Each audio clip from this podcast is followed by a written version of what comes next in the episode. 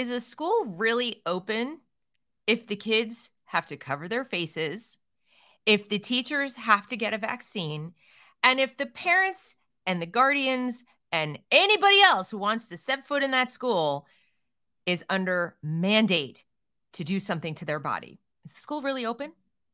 Let's talk about it.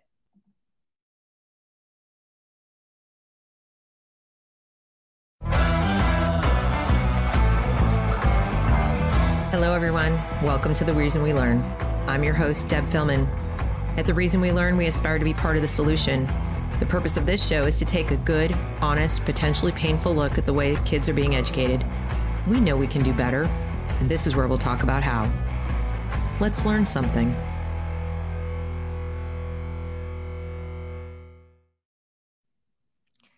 Hello, everyone. Welcome to the Reason We Learn. Good morning. I've got a show for you today about medical tyranny. And you might think in 2022, we wouldn't be talking about this in relation to education, but guess what? We still are.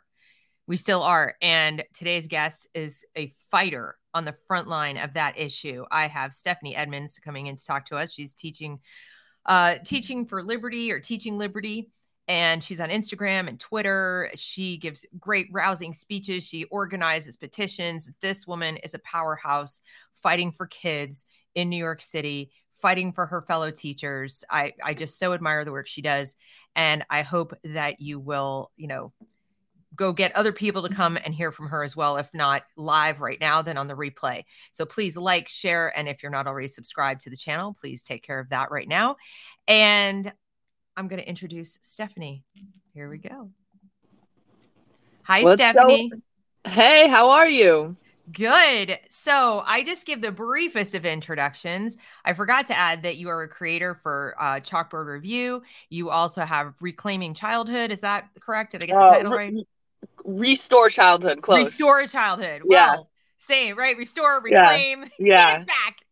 Um, but I introduced you as a warrior against medical tyranny because that is your that is your cause, right? That's your big thing that you spend most of your time fighting for. Yeah, I mean, this unfortunately as you said here we find ourselves in 2022 and although i'm a history teacher i'm not talking about medical tyranny in history i'm talking about you know that that constant echo that constant repetition that we always find ourselves in it seems to be you know tied to, if not the human condition, definitely a struggle for democracy and liberty and more freedom. It's you know we we can't let up our vigilance and and just get comfortable.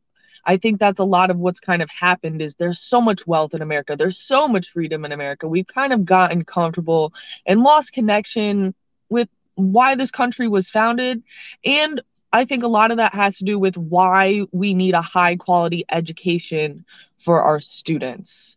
Um, so yeah, I, I was a teacher in New York City. I was fighting out here to get the schools open in in 2020 and then a year later i found myself fighting for my job as uh, vaccine mandates became uh, put into place at various places across the country and then here we find ourselves still and and really i think that since the schools opened this has been a big thing that we're fighting are the schools really open, right? Schools did open in fall 2020, but did they really open? Right? Does hybrid really count as school? Does masks really count as school? Um, does parents not being able to come into the building and build community count as school? I think these are really good questions, and and we have to answer them if we're gonna have just school. I just want school. I think a lot of parents and definitely a lot of children probably agree, but help us, you know, give us in the rest of the country the lay of the land because I think for some people either who had school more open sooner, like maskless school, mandate free school, or whose reopening was maskless from the get-go like okay we've been closed for a year or whatever but now you come back in and you you know you don't have masks and new york city is its own thing isn't it? Yeah, you know, there's there's these deep blue enclaves that I think have very obvious signs of schools not being open. And let's talk about that first. But I do also want to talk about places that we feel like are open and um, make the connections to perhaps the more insidious ways in which they're actually doing a lot of the same things. It's just kind of different branding, right? The branding in these deep blue enclaves is very on its face, very coercive, and it hasn't let up. I know that there's places around the country, plenty of places, probably the majority of places, and whether they're, you know, reds or purples or even just some common sense blue areas that have more or less gone back to normal, gone back to school as, you know, school was in BC before COVID. um, and but in New York City, for example, you know, I would say Washington, D.C. is another good example, San Francisco, um, L.A., Chicago. We have not gone back to normal. It is still a fight for everyday existence out here. And it pervades your life in so many ways. I mean, we're here to talk about education. So, in New York City, the big news yesterday was that students can now participate in after school activities, including high risk sports and other activities that were identified as high risk, without having to show proof of two shots of a COVID vaccination. Um, and so I know a lot of people didn't even realize that was a thing. They were like, oh, we were still discriminating against kids in that way. However, it's it's that's not the end right? Teachers still cannot teach uh, uh, you know, and that's like any other city worker, any department, but teachers in particular, we'll talk about on this channel, cannot teach without two shots. I was just officially fired on September 5th or 6th. I'm, I forget what the official date was for and and they probably wouldn't call it firing i think it was like they framed it as like my decision to like move away but we all know what it was they terminated us for refusing to you know get two doses of a covid vaccine um parents cannot get into the school building without one dose i you know two dose one dose i'm not really sure what the difference in the science is there um and so really what that's had schools end up doing is just cancel in school events altogether, right? Principals, school safety agents, teachers, they don't want to be the COVID police, and I don't blame them. So schools just end up saying, oh, it's just easier just to not have, and we're just going to do it all virtual because of equity, right? It's just more equitable. Everybody can access it. Right. Because uh, so, everyone has high speed internet and a great hmm. device with a, you know, Exactly, exactly. For each and, child you know, in the not, household. I'm not I like having the option of being like, "Oh, I can't make this meeting tonight. Let me just tune in via Zoom." Cool, great option. It should be in person regardless. And these are the same people in many cases, uh, philosophically, who are pushing things like social emotional learning programs where the teachers are forced to parent the children. It's like we're going to have group therapy and we're going to ask questions that parents, you know, don't even ask their kids because it's a little personal, whatever. And then they'll say, but they don't need to be in the building. It, I mean, the the contradictions must drive you crazy. I mean, that's the thing about uh, the whole this whole thing. It is an it's an ideology right? It doesn't have to make sense. It's all about just and and and actually it's not even about an ideology. I think you can have an ideology and be consistent. So i misspoke. It's about power right? And so they're going to make their ideology in whatever way makes it able for them to get power. So equity is basically whatever they say it is. Um and and it makes it really hard i think to combat in that way because it's constantly changing its face. And then also, they do make very valid emotional appeals. Because if we look at the things that they're calling their attention to and their problems to, I mostly agree with the things that they're talking about. I mean, I used to call myself class disruption because I was all about disrupting the status quo of education.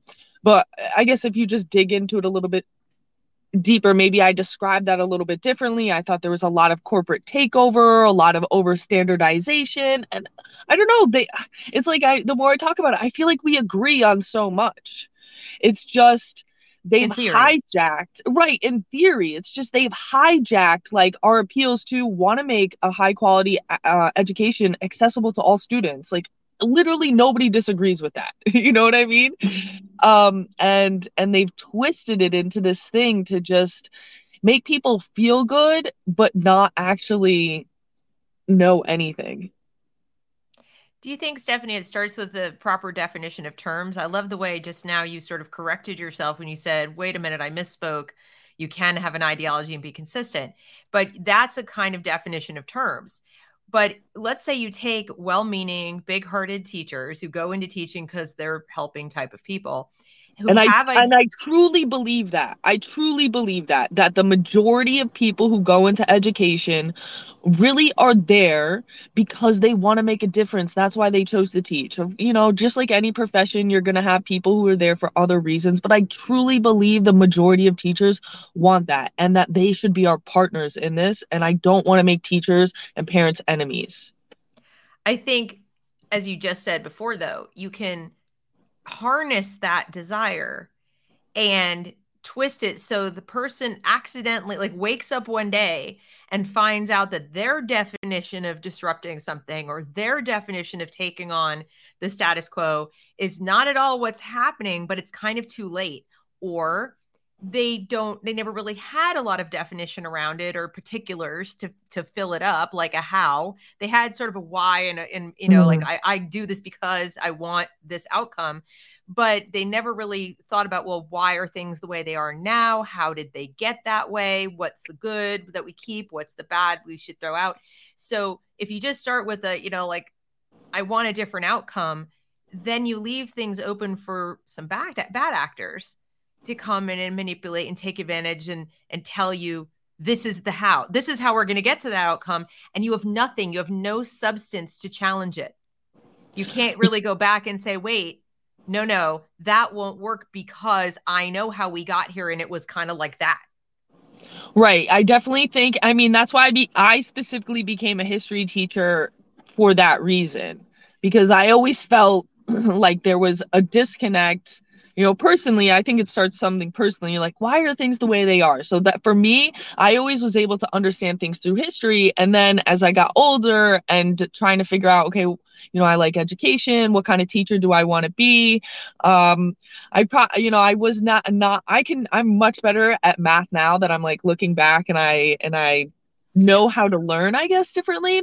Um, but I didn't feel like I would have been a good math or science teacher. That wasn't like my thing. So I was choosing between history and English. And I chose history because I really felt like that connection between how things were and how things are is so important. And it was so obviously missing from just the conversations that were going on dealing with social stuff, political stuff, everything. So that's why I became a history teacher. I think that's just a general problem. I mean, even it's so hard to know it's just so hard to know. I was thinking about, I saw this article today, for example, like Jessica Alba said, Oh, I realize now I had an abortion.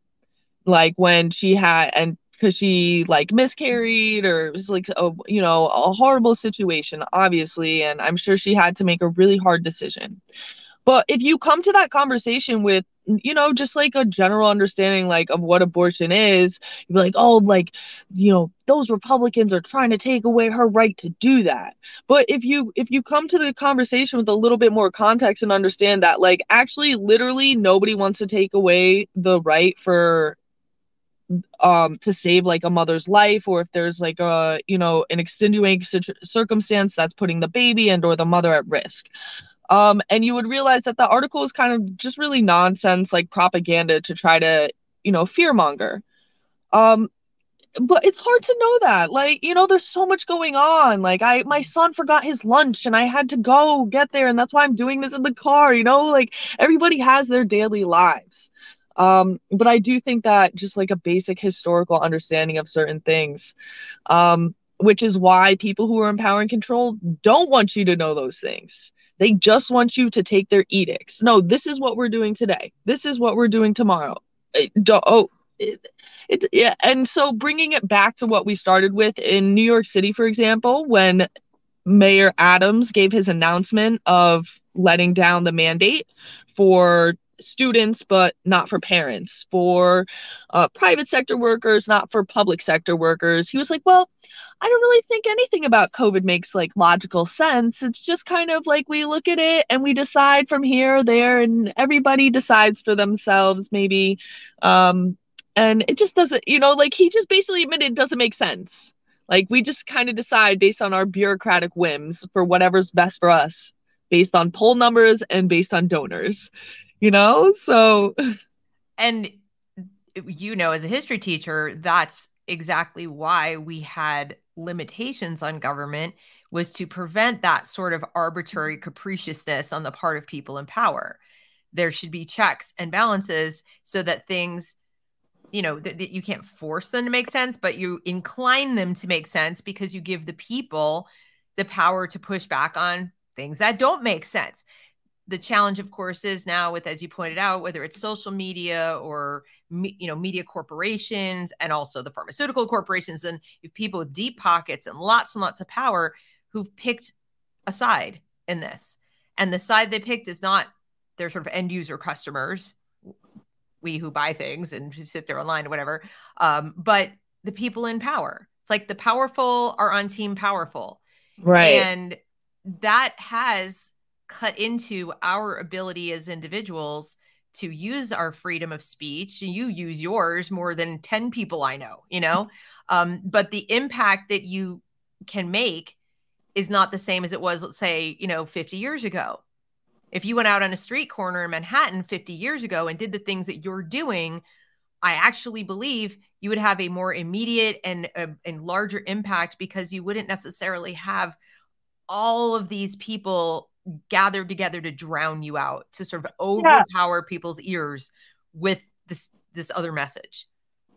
Yeah, I mean, I think I think that I don't want to necessarily idealize America's history with freedom of speech. Like we've always had a struggle with freedom of speech for sure. Um, the dynamics, social media has definitely changed the dynamics. I think it's much harder to have like a national unified movement than it used to be because there's so much infighting that ends up happening due to social media. So things are going to be more fractured by nature.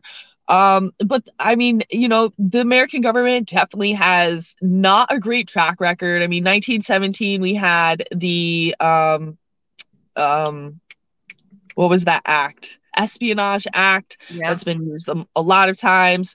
Um, you know, World War II, um, the Cold War, those were all used as great reasons to to suppress speech and control the narrative. But all these things, I definitely think, have been amplified um, due to social media. The the government and corporations have more opportunities to work together to suppress our speech, and that's the that's the really the the aspect that I think is is more pervasive today where the the literally I, I went and interviewed um, the lawyer Jenin Younes in DC. She's representing like Jay Bhattacharya, Martin Kulldorff, a few other people who the government directed social media companies to, or allegedly, you know, hasn't been fully proved in court, but it's looking more and more like the government directed the social media companies to take down particular post put up by these people.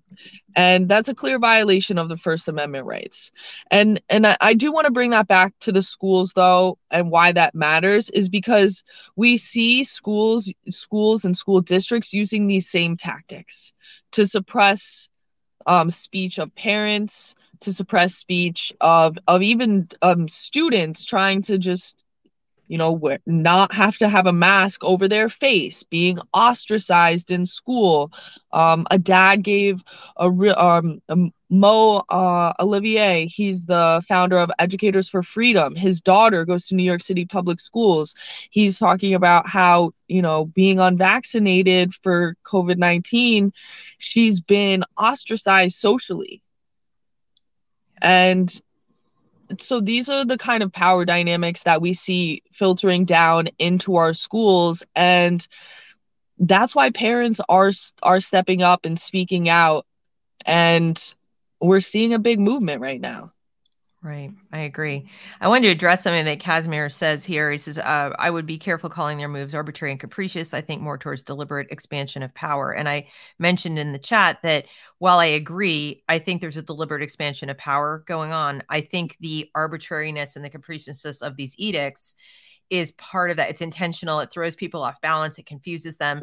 You've got people saying, but that doesn't make sense. And it gets them like there's no single point right. to be like, you're wrong. You're completely well, wrong. I think it's a perspective this. difference, right? Like yeah. if like when it when we want to like take those down legally and in terms of liberty and we're looking at them from a liberty perspective they're arbitrary and capricious right when we're looking them from like a power perspective and maybe yeah. like a wider game theory perspective we can see that they're deliberate i but i do think that there there is um also even in like the, their deliberate and their planned out actions i do think tyrants always um are afflicted by that arbitrary and capricious um element right eh, mm-hmm. they they're if you read any stories in the Bible or you know it could be Shakespeare it could be you know these classic tales we always see that in our our antagonists. They're always just like get into these rages where things don't make sense and they do do things. And I think that you can see this arrogance uh in a lot of our leaders right? Yeah they might have like very um they might be, you know, all about the power, but also, you know, they'll say you have to lock down and be out partying out back. You know, they'll right. be at the French laundry. They'll go get their haircut. And I don't I think that that's just part of them being so arrogant. Um, so that is something that I think that parents can take advantage of. So for example, in our district, uh, I, I want to brag about a win that our parent group just had. Uh, we started seeing these vaccine clinics pop up overlapping with school hours. There had always been lots of va- vaccine clinics around the town and even at the schools, but they had always been on the weekends. Uh, and never during school hours or school events. And we started seeing this year a couple different instances of them saying that they were overlapping with school events or on school property, you know, at the end of the day or something, or with a, a back to school night. And so we spoke up and we said, this is not acceptable. This is opening the gateway, A, for strangers, right? This is, you don't have to come here with an ID to get your, your vaccination, and you're inviting strangers onto our school property. Mm-hmm. And then B, this is opening yourself up for an accident, right? So lots of people spoke out, social media, sending letters, reaching out to the school board members. And I believe it was yesterday, they sent out a notice saying, like, canceled, like those events were canceled. And they were like, oh, it was a mistake, which is nonsense because all their different little logos and stuff were on it. It obviously wasn't a mistake. They should have said that they made a mistake and this won't happen, you know? Right. But it's more um, like we misjudged how easily we'd get away with this. exactly. Exactly. that's, that's all right. Your mistakes are is oopsie too soon. exactly. So we can take advantage of those those you know arbitrary and capricious aspects of their arrogance in their otherwise deliberate uh reach for power and and that's how you you create unity and that's how we're going to we create the new systems that are eventually going to replace these ones. These these institutions are crumbling before our eyes. And in one hand it's horrible to see the suffering that it causes you know like closed schools are way worse than open schools even on you know some of these schools worst days unfortunately right? Like as much as i rail against the public schools they're far better open than they are closed.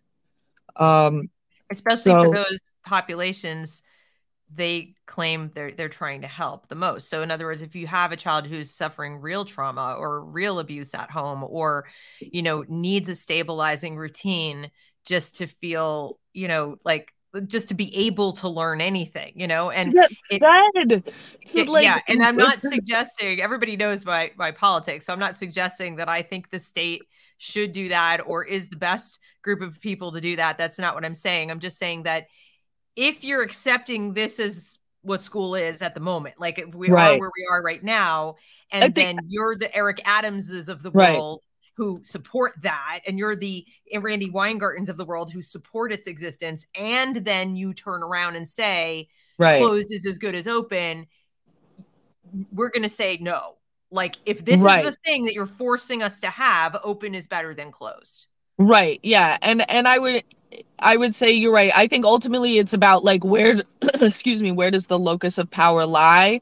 I mean, for you know, we, we this is just stepping back like philosophically for a second. It's like, okay, if the government isn't providing schools, like there's going to be some institution within your community that's going to be providing schools and education to um the people who can't afford to do the private schools who are you know you know that section of po- the population there's always going to be somebody who we need to help and take care of and give charity to and help bring up. So the question is does that come from the government? Does that come from other community organizations?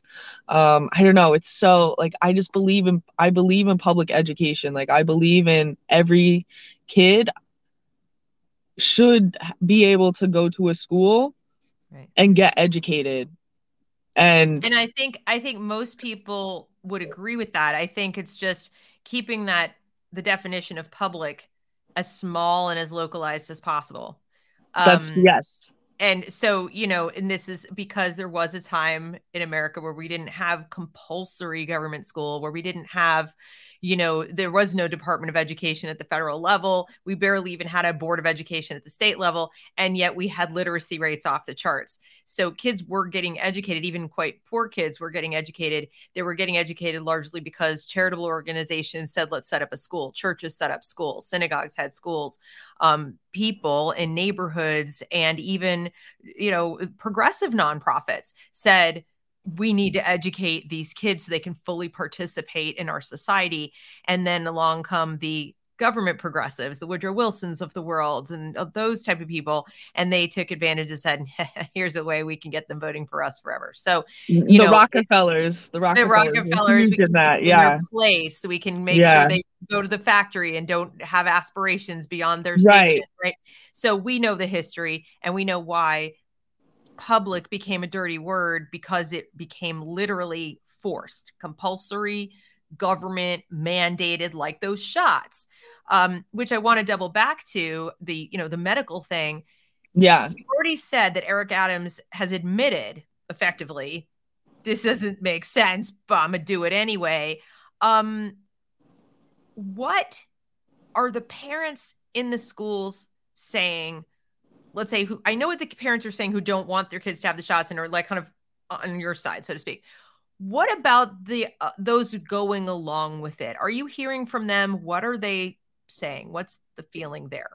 You know, not be not being able to be in the schools anymore. It's it's hard to necessarily know exactly. I think unfortunately, I think a lot of it is just kind of apathy. Um not fully understanding the situation of what's going on. You know, uh, most of the people have gotten the shots themselves, so they don't really kind of understand the impact of it.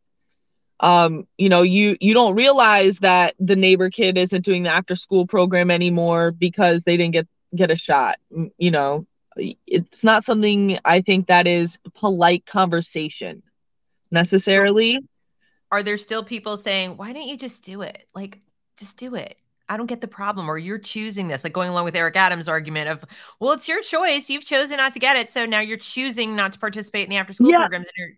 I mean, for sure, it's hard to say what the extent is. I think it's a really hard choice for a lot of people, too, between like, well, it's not like I can't just not have my kid do this. You know what I mean? So even though they might be against it, they're it's not like they're gonna not put their kid in the, the free program or or the after school thing to to be in protest of it. I think, you know, there's not a lot of people don't feel like they have the capacity to really do anything about it. Um so, but I can't claim to, you know, I don't actually live in New York City, so I, I'm not in the position where I have neighbors who are, you know, in a different situation than me. It's always been a little bit different out. Um, I live just outside the city in Connecticut. Um, but yeah, I think I think all those things are true. I you know, there's the people who are if you're in, you know, the Upper West Side or like Carroll Gardens in Brooklyn, these super super like white progressive neighborhoods, yeah. people are still like masked up and like, yeah, you should just get the shot. Like this is the way it should be. Um you know, we just need to like make more equity so parents understand why they should get the shot. You know, it's like an access thing. And then there's the people That's so racist. It just bothers me so much. And it's like it's, the, like, like the voter right. ID thing. They just don't they just don't get that really They don't have phones and TV and they don't walk down the street and see billboards and they're like, I don't know, they, they're kept in a prison where people don't allow them to see they 24 7, you know, propaganda right. about this stuff. Oh my God.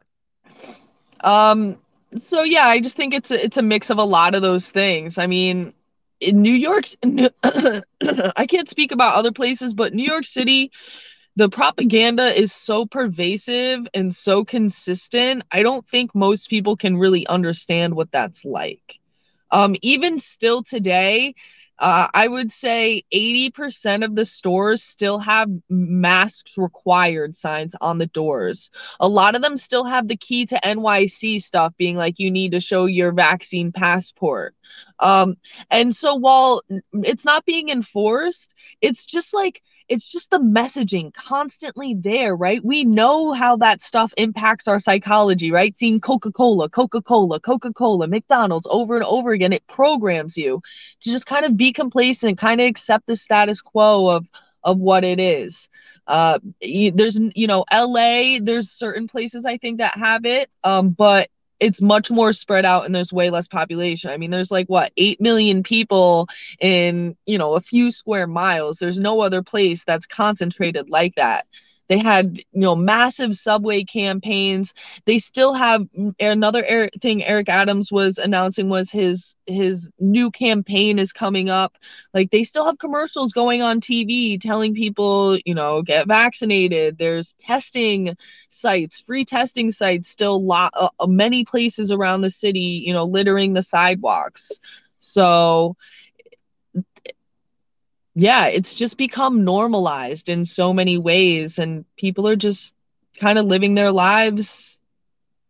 And unfortunately, a lot of them are learning how to live in more and more poverty. Like the city is like streets are lined in New York City with like people selling I saw this thing. It looked like they just took a pallet off of an Amazon truck. Like it still had those like light blue bags. You see the Amazon guys, and they're just like selling it, and it looked like like uh, an undeveloped country when you go to like the little markets they have there, which is like well, I don't know. Like, I don't want, like, it's kind of yeah. when you go to those countries and you're, oh, this is kind of cute or whatever, but it's like, you know, you don't want, need uh, huge open air markets on sidewalks in New York City. That's, you know of stolen goods, especially. Right, of, um, sto- things that appear to be stolen.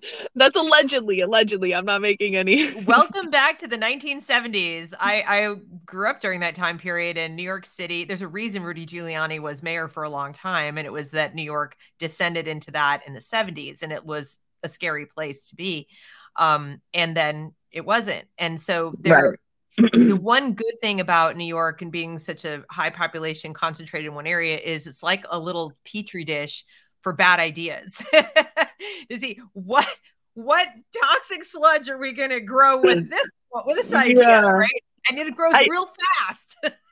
I do want to say though, um, something that I had mentioned in the beginning about places like we'll use Texas and Florida for example because they're the big they're the big ones that everybody knows.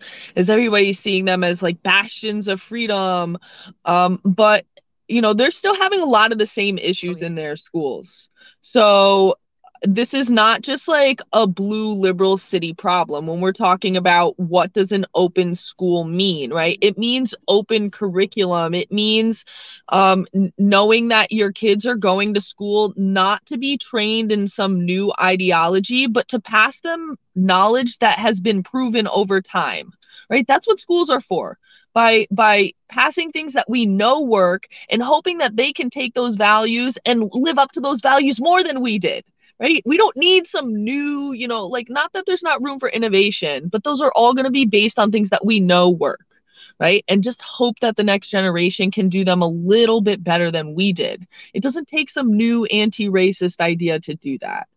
Um, well, Thomas Thomas Sowell says that you know the the the, the history. I think he said something like the history of of school reform or education reform has been taking what what's worked and throwing it out and replacing with what sounded good and yes, I'm getting it wrong. Yes. I'm butchering the quote, but it's like that's yeah. the general idea. It's like, oh, phonics works great. Yeah, let's not do that anymore. exactly. so language sounds so much nicer. So I don't phonics. want these parents in in states that they feel like, oh, my schools are opened. I moved to Florida, I moved to Texas, and I haven't had to worry about any of that stuff you're talking about. Like, no, your schools they might seem like they're open, but they're closed in many other ways. And then the even more pervasive way is the technology really please beware of the programs that your kids are on in schools. Like i'm not i you know like of course you know the video games and all things like that the stuff they do at home but i'm talking about in school. I'm talking about the reading program they're on. I'm talking about the math program they're on. I'm talking about the the uh, what do they call the learning management systems that they're on. What types of data are they collecting? What permissions do you give when you put your you know where is all that data being fed to? Do it, it are these social impact part of social impact investing programs where they're selling your kids data off to investors who are trying to make money off of your kids in these ways? So that's really i think where i would like to see the narrative move you know a lot and and i think that if we move there part of the problem is that a lot of these conversations around the curriculum the medical tyranny they get caught up in the culture wars and it's really hard to have that conversation and not get caught up in the culture wars. I find myself doing it all the time. I'm like, I don't want to add to the culture wars, but I'm trying to make this really important point that's just going to feed into them, unfortunately, anyways. But when we start talking about who is getting the data, when we start talking about who is is is really funding and and coming up with these ideas and talking about the 5G, the blockchain stuff. It's a little bit more complex, but we have to break through to that arena if we're going to actually solve a lot of these problems. Um, I also do have a lot of hope for the school choice movement but i think that that's also something that they have to worry about is is these people who are coming in and opening these charter schools and funding a lot of these these initiatives as well um and as know, long as so, the money's going through the government they're still going to try to put strings attached right. and so forth it's not like i mean i'd rather see them do things like say you know if you open a school of your own accord a charity or whatever if you want to go and open a school and run a school and whatever then you're going to get you know a steep tax break like we're just going to incentivize with tax reform the private opening running establish establishing of educational options and the money won't run through us all you have right. to do is be satisfying your customers that you're educating them and you know find some yeah. objective way of figuring that maybe it is a standardized test i don't know but whatever. But it has yes. to be truly private and truly free market, or else it's not really an alternative. It's just government expansion decorated like freedom. yeah, I I don't know enough about like financial instruments and the way those things work, and there's like so many economic consequences that are so hard to predict. Um, I, but I what I would like to see is is like a two pronged approach with more of the emphasis on the second one. So the first one being run for school board, get involved in local parent groups, and you know start doing the advocacy that's embedded within the political system as it is.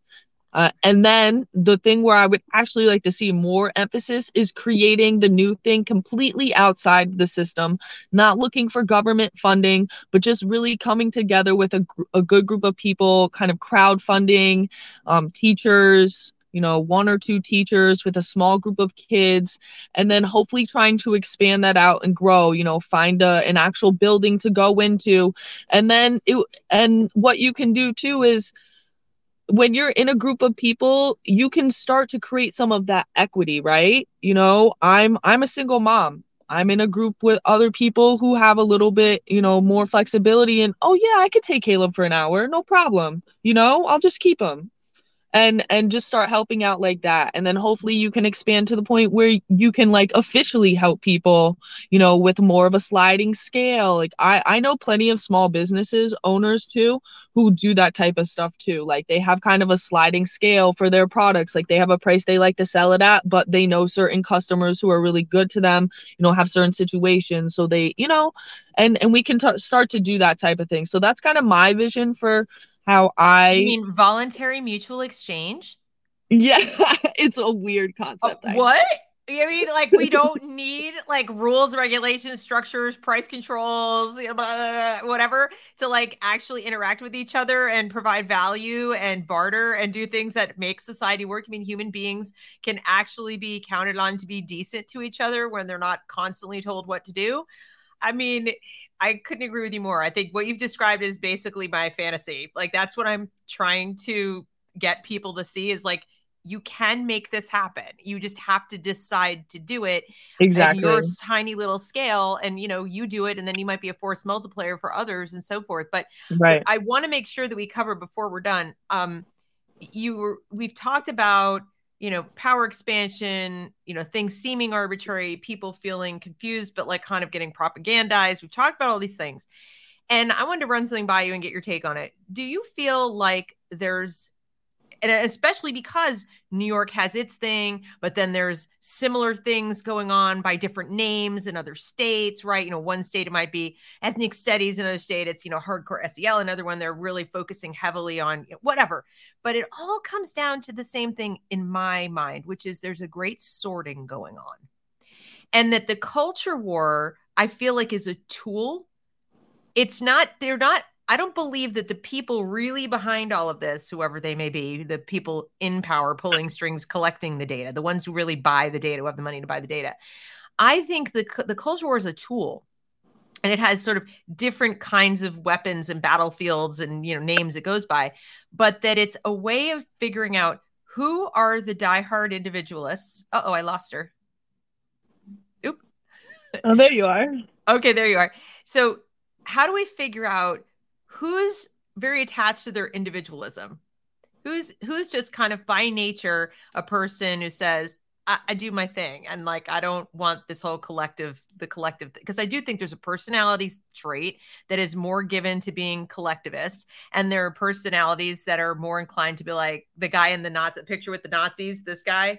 There's always that yes, guy yeah, right? yeah. Well we're a country full of these guys because it's in our it's in our DNA from the from the beginning and why immigrants came here. So it perpetuated in our sort of national dna and so i feel like these glo- what do you want to call them globalists communists statists whatever you want to call them i feel like they they need to identify the individualists marginalize any way you can, whether it's you're the unvaccinated, you're the unmasked, you're a white supremacist, you're a transphobe, you're, you know, it's like we got to kind of bucket you into some kind of other and marginalize. And then the more we can do that and collect the data, data, data, data, data points to fine tune, fine tune, like right down to your every little decision. Is this person going to be malleable? Is this person going to do what we want or and be predictable?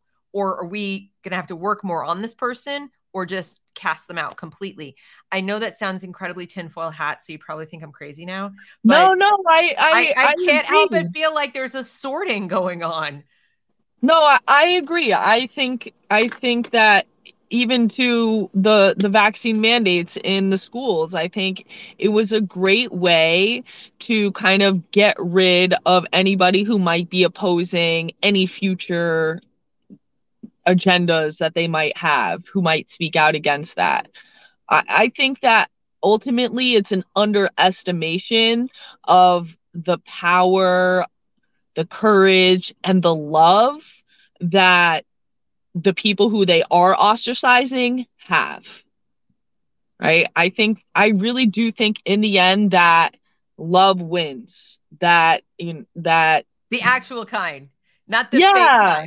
not not like this fake inclusive oh you can you know like that's like really like how abusers give love right? How oh like we want to give everybody love and then and they draw you in and then they start putting stipulations on their love and then they get really mad at you and and you know make you do some weird apology to like win your way back. And then you know it's that's a that's a classic cycle of abuse. I just really mean people who just who just be- believe in in what they do and the way they live and who are willing to have the courage to stand on that.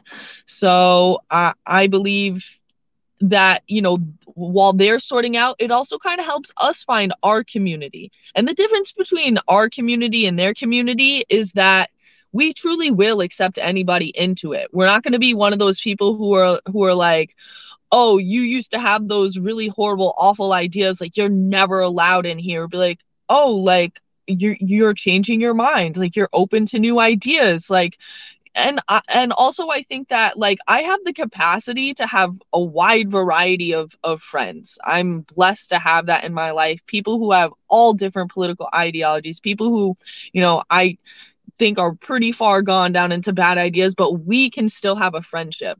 I and I don't see the other side generally capable of doing that same thing in the same way that I see people who I would consider like more on my side, right? Like I can't I know I can't really get on progressive or lefty uh, YouTube channels or write for those publications. They will not come on mine to have conversations.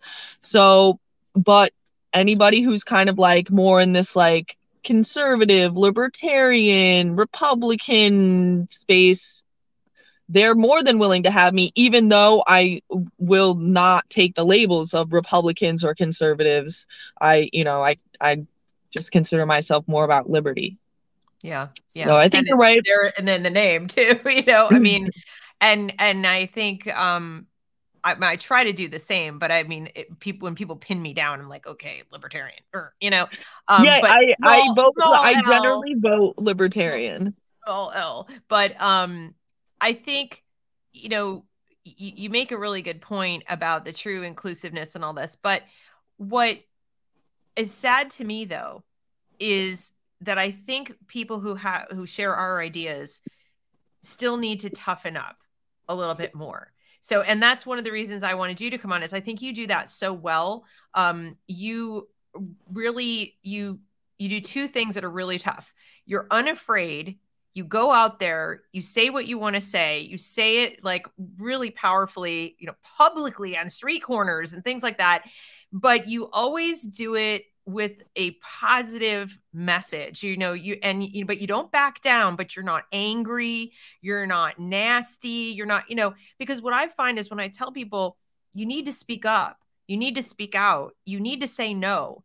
And people hear the word no and they think that's like ooh I, no you know especially women it's it, i'm sorry to say but it does seem to be a woman thing like we're supposed to be agreeable we're not supposed to say no we're supposed to like couch the no in all these terms and i really think they should look to your work because you do such a brilliant job of saying no without sounding like I don't know. I can explain it, but you know where it's it sounds really positive and, oh, and thank you. yes, we it's more like a, a no yes, like a yeah no.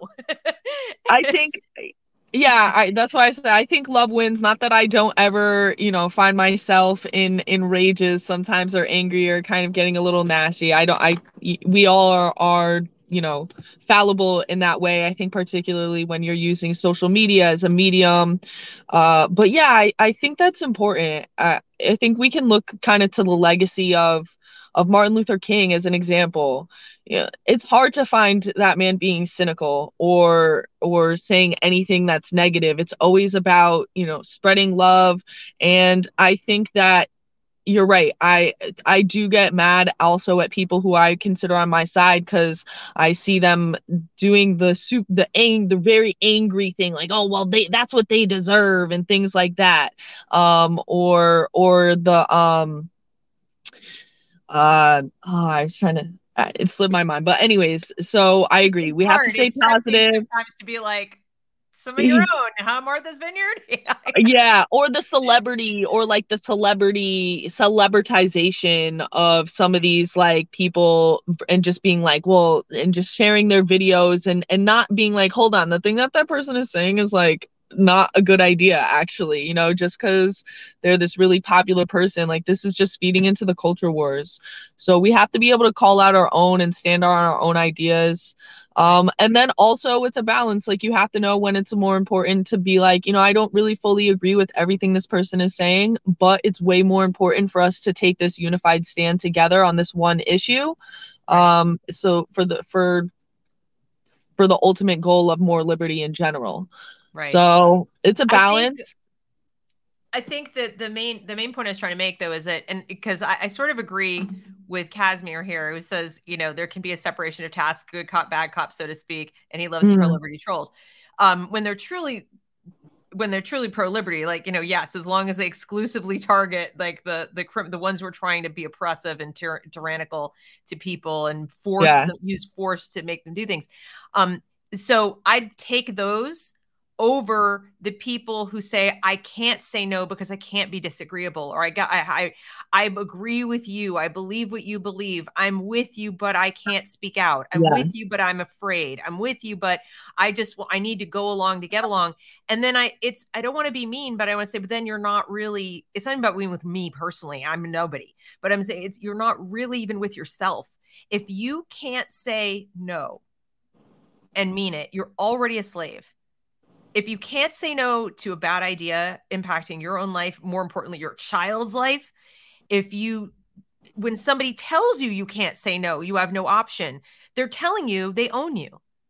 They're telling you, you know, I, I own this portion of her life, and, and or do we have portions we can give away and still be independent?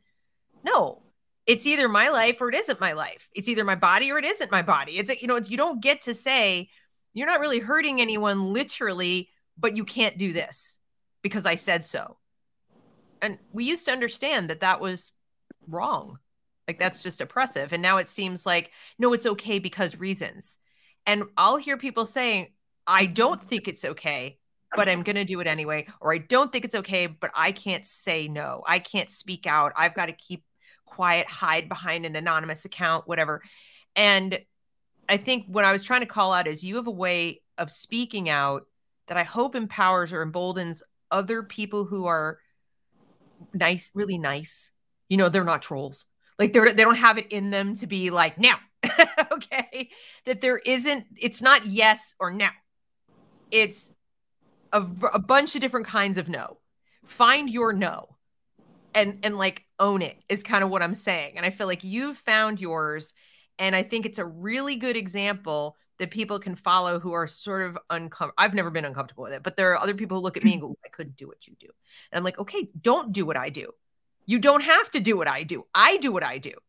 You go find your version of it, but you've got to be you. If you're not going to actually defend your own liberty in your own life, you know, it's like there's only so much Stephanie can do no, I agree. I agree. I, I, love the way that you put that. And thank you. I, I really appreciate uh, you giving me such high praise and uh, having this conversation and uh, all the work that you do as well. It's, you know, strong mamas need to get out here, have these conversations. And I do think it's important to find what you're comfortable with, but always also like ask yourself, how can I do more? How can I push myself kind of to that next level? Uh, and yeah, you don't have to be the person who's on the screen all the time. You can be the person who who writes the email template for other moms to send. You can be the one who makes the phone calls, who makes the flyers, who does the research, right? Exactly. So that when we're like, oh, wasn't there that article or that law or something? Oh yeah, I got it on file right here, right? Every group needs that those those different roles. So find your people, find your group, find your place, and keep pushing yourself to be just a little bit, do a little bit more. Yeah. I think that's great, great advice. And I really thank you for taking the time, especially from your car and your errands, to come. I know I was to supposed us. to be at home, but my son forgot his lunch, so I had to like go and run and like get him some like spend freaking ten dollars at the deli. I'm like so mad at him, but Yeah. So, right? Just yeah, but but you have inner peace, right? You're you're out there and you're telling the truth and you're doing what you know is right and that I I personally sleep better. I don't sleep much, but I sleep better. knowing knowing that each day while I was awake, I told the truth. And I I get the impression you feel the same way. So, there's a lot of peace of mind that comes with that. Right. Thank you, Deb. I really appreciate it. You're so welcome. Thanks everyone who listened. Please like, share, and subscribe. And please go find Stephanie on Instagram. Follow her Instagram. That's where she does like the lion's share of her work at Teaching Liberty. And get out there, find your no. All right, guys, have a great rest of your day.